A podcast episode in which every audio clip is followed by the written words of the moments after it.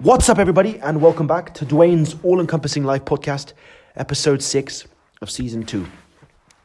Today, I'd like to address something that I regard very highly in my life. It is of great importance to me.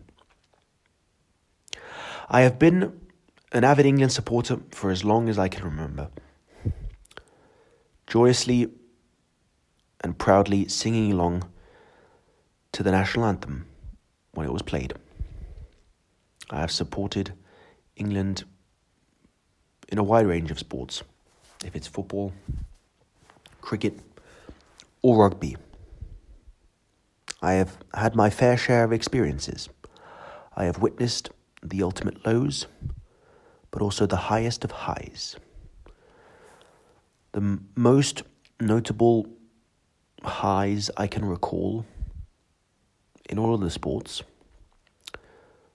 was when England reached the Rugby World Cup final, won the Cricket World Cup, won the Ashes, reached the Euros final, and other comebacks of great importance and high magnitude. Today, when England played France in the Six Nations, it was naive of me to think that England could actually win and stood a chance. I fell victim to believing that England could be considered favourites to win the encounter. By the end of the first half, it became evidently clear that England were outclassed, outfought, outthought in every metric and aspect of the game. It was painful to watch along the second half and the rest of the game as we fell to our highest ever Six Nations defeat at home, losing 53 to 10 to a French team that is very, very talented and has a high amount of quality. It pains me even more because I know that our potential is sky high and immeasurable. We also are very talented players. But there is something wrong with our team, with our manager, or even potentially with the rugby system, English rugby system itself. We need to figure that out so we can start playing and start performing like our capability suggests. If we actually gelled as a team, and if everybody added their individual quality, nor Ireland, nor Wales, nor Scotland, nor France, nor South Africa really could stand a chance. That's how good we'd be.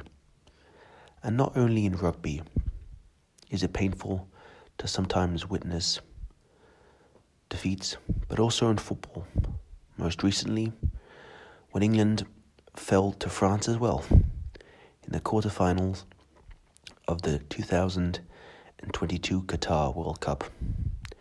It was also in a painful and unimaginable fashion as Harry Kane sent his penalty into the stands.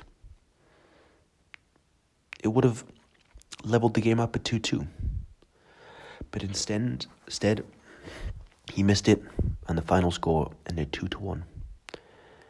England are notorious and renowned for choking and for losing the games in dramatic fashion in the last second, not being able to clinch and hold on to games that are so important and that could seal championships. Also in football, the English potential is sky high. We reached the World Cup, the, the Euros final 2021 on the back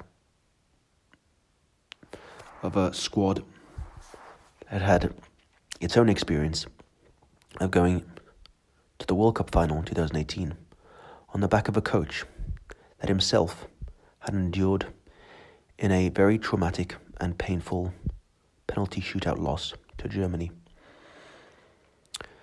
So, therefore, because I know how high the potential is, and to see England lose in a fashion that is so painful, I would wanted to just tell everybody that England can do so much better, and that when the time is ours, it be, will be remembered forever. Once we have finally won the World Cup or the Euros, people will remember this episode because it was a sign of things, of better things to come. Because I know we are capable of so much more than we currently are showcasing. So, therefore, I just wanted to come on here and let everyone know how I'm really feeling.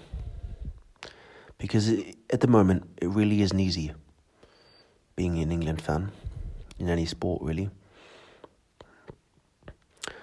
So, I urge everyone out there to keep believing and to keep fighting.